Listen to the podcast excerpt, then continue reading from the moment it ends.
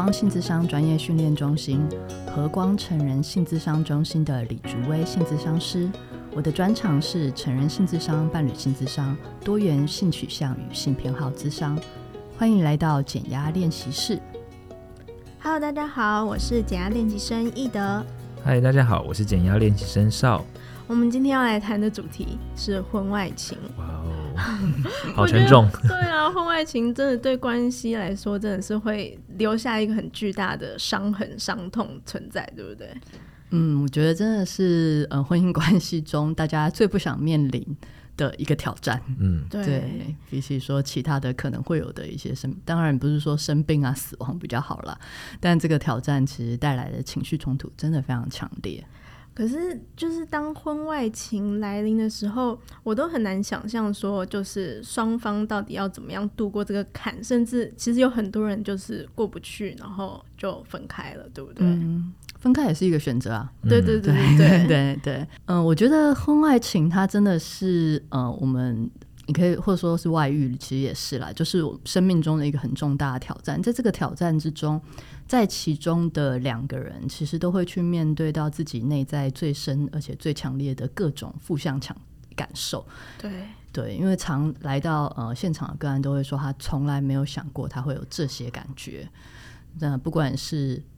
外遇方，他可能他从来没有想过他会，他一直以为他可以坚守承诺，但其实他却发现他并没有办法抵抗那些诱惑，那他在其中感觉到的欲望啊、冲突啊，然后或者是罪恶感啊，但依然去做的那个无法控制啊，然后也对自己感到很羞愧的感觉啊，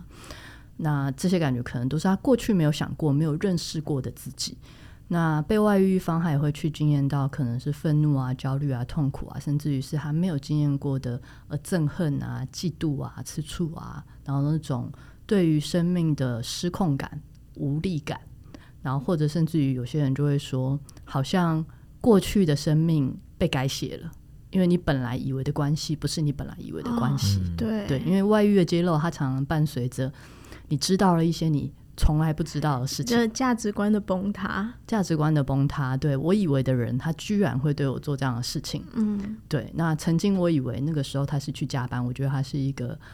辛苦的好伴侣这样子，但现在我知道他去外遇，我要怎么看这个人？没办法再信任他吧。对，没办法在信任之外，他会觉得我过去的那些美好的生活的想象，或者我的那些快乐，是不是都是假的？都是他自己幻想出来的，对，跟实际上其实都在谎言中不一样。那其实很恐怖欸，就是你以为的生活突然被翻过来的那种感觉，整个世界都被动摇了。对，那不是一个就是单纯伤害的感觉，那是整个你对于自己的认识、对关系的认识整个被翻转过来了。然后很多人就说我们原本是朋友羡慕的美好伴侣啊、理想伴侣啊，他甚至于没有办法把这件事跟他的家人或朋友讲，因为觉得太丢脸了。对，而且可能很多都是模范夫妻，原本都是模范夫妻，然后结果他们实际上就发生这样子状况。对，然后又非常非常痛苦，因为不见得想要结束关系。因为关系中其实真的有很多好的东西，其实也是想要留下来的，但是未来要怎么继续相处下去？对啊，这又是非常非常大的挑战啦。这到底要怎么？尤其我觉得这个历程感觉是非常的漫长。就是如果要双方要重新修复这个关系，历程是很漫长的。它的确是一个历程。这个咨商它通常会是发现了之后才去，还是在发现过程中自己单方面先过去找您咨询？比如说外遇方先想要结束之类的吗？就是可能外遇方一方面可能是他说我怎么会做出背叛我另一半的事情，然后去找您咨商，或是被外遇方发现我的另一半做了外遇，然后去找您说他为什么会这样，还是双方都想要一起和平解决呢？其实都有，然后也有第三者来咨商的。对，所以我怎么会去？第三者也很困扰，第三者其实也蛮痛苦的。第三者在其中，他其实也是有各种心情的。对，以个别来讲的话，会有外遇方，也会有被外遇方。那所谓的外遇方，有些就是他也蛮多是来的时候，他会说他其实持续的有伴侣外的性关系啊，或者他有伴侣外的亲密关系这样子来求助的也有。然后或者是疑似被外遇方就发现他们关系中出现了很多状况的也有，然后也有他本来来伴侣咨商是别的主题，然后谈一谈他们的外遇突然被揭露了这种就是最惊吓的这样子就你们自己可能也负荷不过来我们也是哇、哦，原来是这样就是、哦、原来中间有蛮常见的，因为我们是性咨商中心嘛，所以很多都是性的议题来、然后原本是谈性欲低落性频率不对等，谈一谈就是、哇他有外遇哦，原来就跟别人分享了这个性欲对然后这个的话这个真的是冲突就非常大，然后就是整个发现的历程就会在咨商室中慢慢的推进这样子。对，那个当下发现的那个最强烈的情绪冲突啊，可能要维持到有些时候是3个月甚至于是6个月的时间，然后到后来可以慢慢的进入关系开始重建，常常都是半年以后了、对，所以其实那的确是一个蛮漫长的历程。那当然也有很多是发现了之后双方就过来嘛一起咨商，因为如果不咨商的话可能关系也就没有办法继续下去了、对，而且就是应该说不透过第三方的话，其实双方其实没有办法说好好的沟通，我觉得因为大家心理上这个负担啊还有心理的情绪太复杂了，没有办法好好的客观的面对彼此。对，那因为其实如果听到外遇的话，如果你去跟朋友讲话，你会发现说大部分人就会很快进入审判的角色。对、就是、他怎么会这样子做，对你他怎么会这样做，然后你做了什么他做了什么，然后有些时候会听到的是这个男人就是渣就是烂、或者这个女人就是那个水性杨花或什么的，就很多的道德价值判断，然后跟你说你不要再相信他。最常听到就是、一旦外遇过一次他就一定会再外遇对，超常听到，对，超常有，不是0就是100对所以很多人就会听到是说你的朋友他可能会有一个观点、就告诉你说应该你就要离开他，所以变成说你也没有办法去做去做一些分享，或者去做，因为我们很多时候伴侣这种冲突有时候会透过朋友调解嘛。对。但以外遇来讲的话，会以这个婚外情来讲就会很困难。没错，因为大家都是清官难断家务事。对，而且大家可能带着各自的伤痛因为几乎每个人都有，或是个人的有色眼镜外遇相关的一些经验这样子他可能带着他自己的价值观很强烈的介入，那反而让你们去很难谈。那当然我有听过一些说法就是说针对女性的啦，我有听过一些什么他们的父母就跟那个女性说就是你在性上面有没有满足她，所以她才去找别人，那你就知道这个伤害有多大了、对，开始自我怀疑了，对，你都不跟她生小孩啊什么的对然后像这种她其实都是很大的压力。对，所以如果说是做性咨商或心理咨商的话呢，我们就是进来的话我们就比较是心理师的位置很重要，就是我们不是在做判断是非或是去审判的角色，我们比较是提供一个就像你们刚刚讲的比较安全的空间。那我们可以去支撑彼此，因为两个人情绪都很强烈嘛。对，那我们在过程中去协助他们各自去稍微被安顿，可以好好的讲话，而不是只是在攻击彼此。所以这个像这种一开始会需要分开两个人谈吗？就是各自谈，还是说会一起就是伴侣一起参加这个咨商的过程？其实都可以，但大部分是一起。因为事情已经被揭露的话其实就一起谈了。对，其实就一起处理了，那一起那个火花感觉炮火隆隆，看到对方坐在对面可能就没有办法但通常有一个人在这边就会帮他们再冷静一点，情绪强度就会比在家好很多啦。然后而且我们在旁边会做翻译的角色，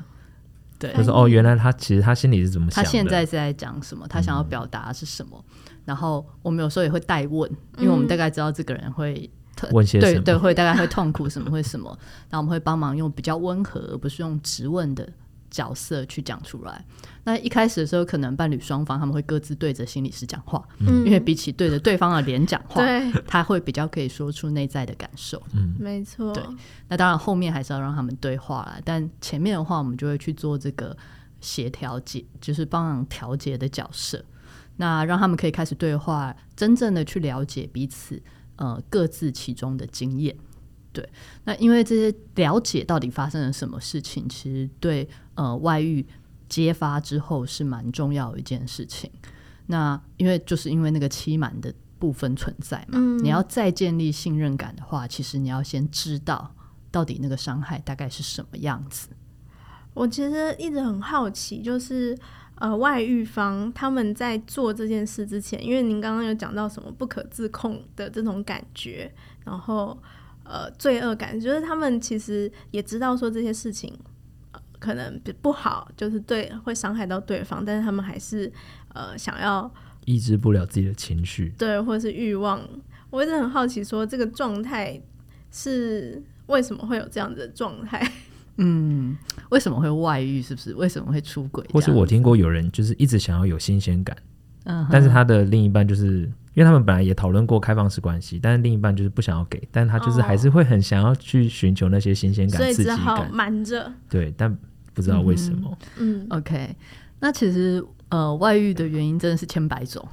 我真的觉得是千百种然后每个人有每个人的各种可能性跟原因存在。那我听过的其实真的很多。首先就是我们先说定义好了，在伴侣关系中怎么样算婚外情，怎么样算出轨，怎么样算外遇，光是这个定义有时候就可以在咨商室里面先吵个好久的时间对，因为可能因为你每个人其实对于你做了什么才算外遇其实不一样，有分精神肉体啊什么的。你今天跟某一个你在咖啡厅认识的朋友，私下异性朋友或同性朋友，你私下跟他聊天，然后聊一下对彼此好感，这样算出轨吗？这样算外遇吗？对对。然后你在 IG 上跟某个可能网红有一些暧昧的讯息，对，然后表达一些好感，甚至于有一些聊色行为，这样算外遇吗？对，都是需要进入思考的问题。然后或者是你发现你的伴侣下载交友软体，你不知道他有没有出去跟对方碰面，但他们持续有在聊天，那虽然他说都是交朋友而已，这个嫌疑太大了这样算外遇吗？对，那就是变成是说到底怎么样算外遇，每一个人他自己心中他会有一个想法，那你当然可以说有些是合理化的想法，就是他说服自己我可以做这件，或者是说我去做按摩，但我的按摩没有碰触到生殖器官，这样算吗？但或者是他碰触到 生殖器官可是没有射精，这样算吗？对，就是就是很复杂，对，有没有？你就会开始然后有各种可能性存在，或是去酒店喝酒啊，然后就是可能就是搂搂抱抱啊，这样算吗？对，那每一对伴侣他其实对于关系中怎么样算外遇，其实每个定义很不一样。对，有些人甚至于会说，你不跟我发生性行为，但你持续的看 A 片打手枪，这个也算。哇，这样压力好大的。对，你有没有发现你在听这些例子的时候，你脑中会觉得这不算吧，这算吧，你脑中会开始分辨。那其实每一个人的分辨是很不一样的哦。对，那变成是说当事情被揭露的时候，来到现场的时候，那甚至有些人说我虽然跟这个人持续有约会啊、见面啊、吃饭啊、聊天啊，可是我们没有到阴道性交，这样就不算吧。对，他怕你说这样就算了，你都已经做到这个程度了或什么的这样子那或者是有些伴侣他们其实某个部分来讲有一个默契，或者他们讨论过你可以约炮，就是你们刚刚讲的可能有一些开放性关系中，他说你可以约炮，但你的约炮只能一次性的，你跟这个人要一次就一夜情，这样一夜情不能有感情，不得重复，你不得约第二次你在交友软体认识他约了他请删他对，封锁他，对，你就封锁他。如果你没有封锁他，而且你还结束后还跟他去吃饭，再去跟他散步，你们在建立感情，对，你们在建立感情你这样就算出轨这样子。对，真的大家的定义都非常的多元不一样，对，就是觉得非常有趣。所以你说出轨或是婚外情或是就是外遇这样子的原因有什么，它其实太多元了，太多可能性了，因为本身它的定义就非常非常的不一样。那比较是说以这一对伴侣来讲，他们怎么样去共同建立他们关系中的安全界限。要共同的讨论然后设立出，对，但大部分人其实没有做这件事啊。对，一般好像也不太会讨论这个部分，一般人就是去回避这件事情，一般稍微的出轨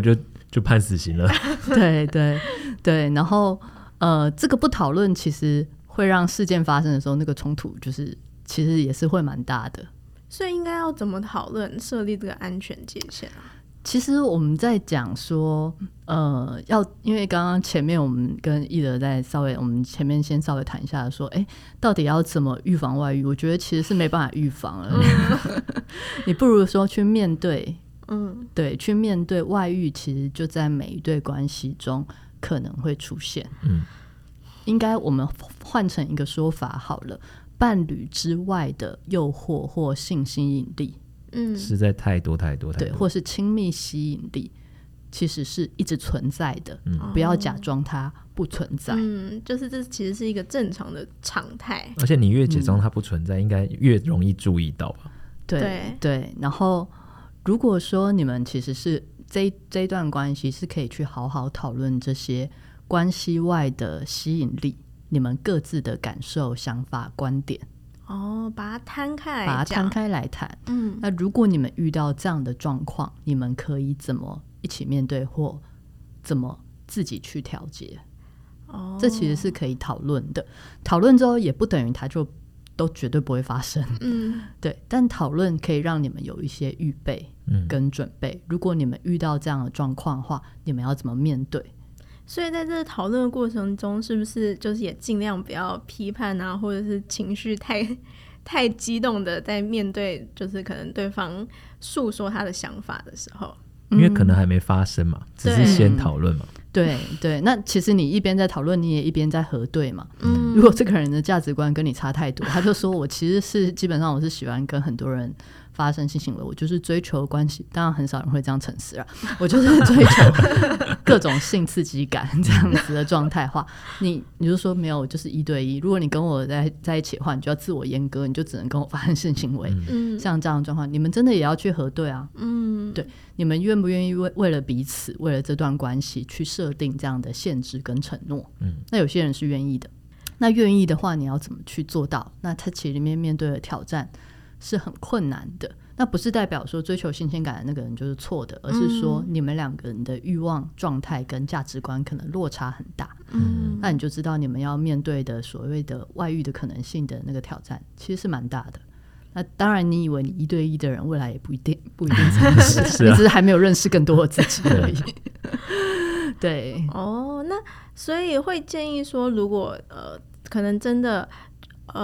感觉自己快要外遇的那一方可以跟对方谈吗？快要外遇的那一方，我好像喜欢上别人了，对，就是可能有这个迹象，然后有自己担心，可能他自己还踩在那个线的那个左右在那边摇摆的时候，这个状况下是不是可以跟伴侣好好的沟通，说不定会有。对啊，要看你们本来的关系啊。如果你本来就一直有在谈这些东西的话，那它就会是一个可以谈的。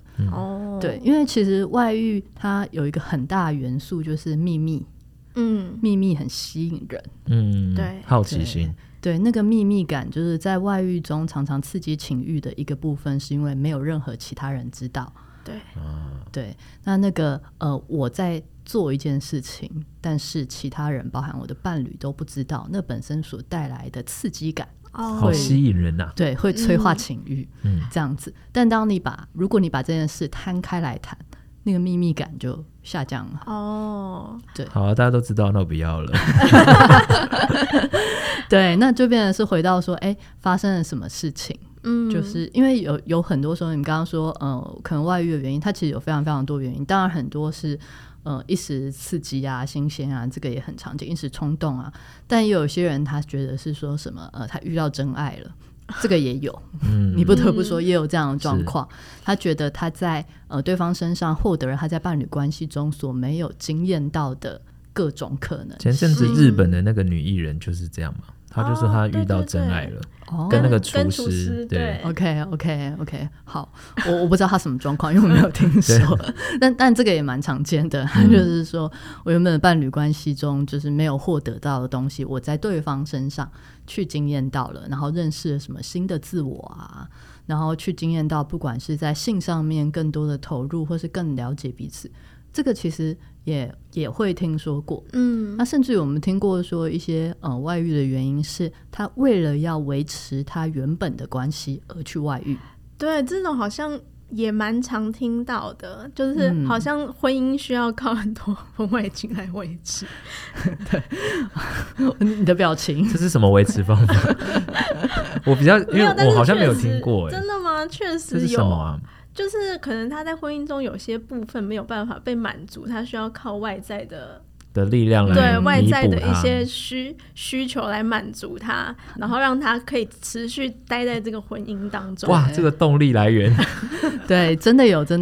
听过蛮多这样的说法。譬如说以我们在性上来讲，常见的一种是说，因为伴侣都不和他发生性行为，而伴侣真的觉得要发生性行为压力很大，然后两个人会因此冲突。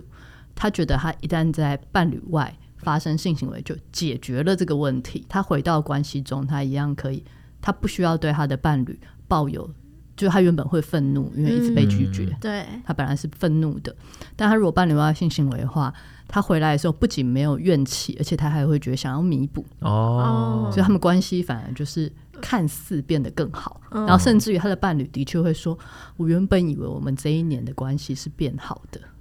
嗯，对，然后变得更亲密，然后他也更愿意照顾家里，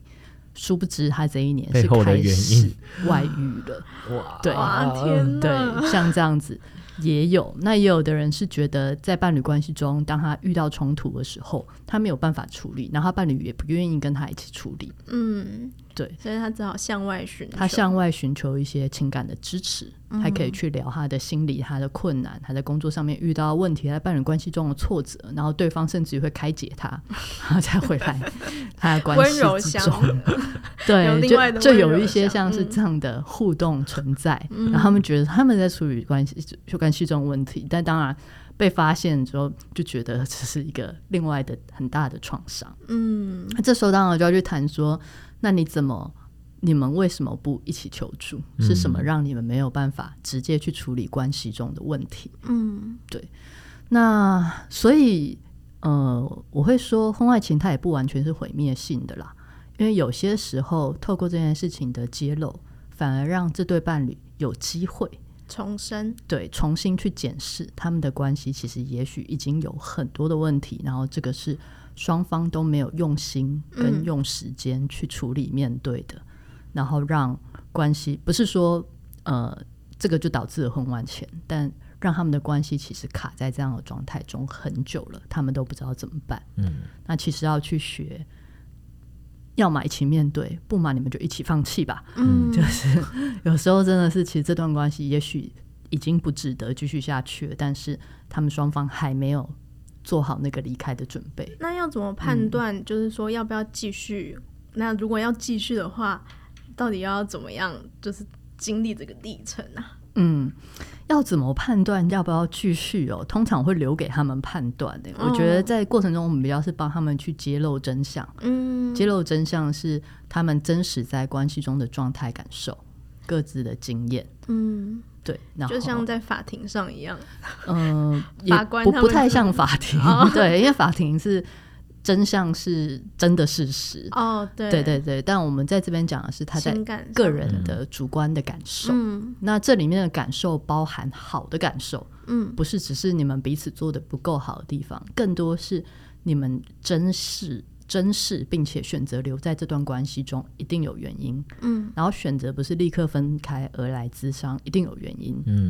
对，那这些让你们想要留下来的原因素或是你们关系中的韧性珍贵的地方是哪些？通常会来其实还是抱有一些希望，还是希望可以继续，就是希望可以继续下去，或是希望好好分开都有，对，他们希望不是抱持着伤害性，因为在外遇发生的当下，就是发现的当下，那个创伤是蛮大的，对，那很多时候也许其实是想要结束，都想要好好结束，好好结束可能包含让伤害不是那么大，或是彻底的表达自己的痛苦，然后让对方有一些回应，这也是一个可能，对。那所以在这些都呈现出来的时候，其实也在挑战着双方有没有办法去承接那个痛苦啦，对，有没有办法去承接，因为外遇方他其实要经历蛮长的时间，包含不被信任啊，被质疑啊，那可能他接下来不管做什么补偿，有一段时间对方都还会是充满了批评怀疑，这样的状况，然后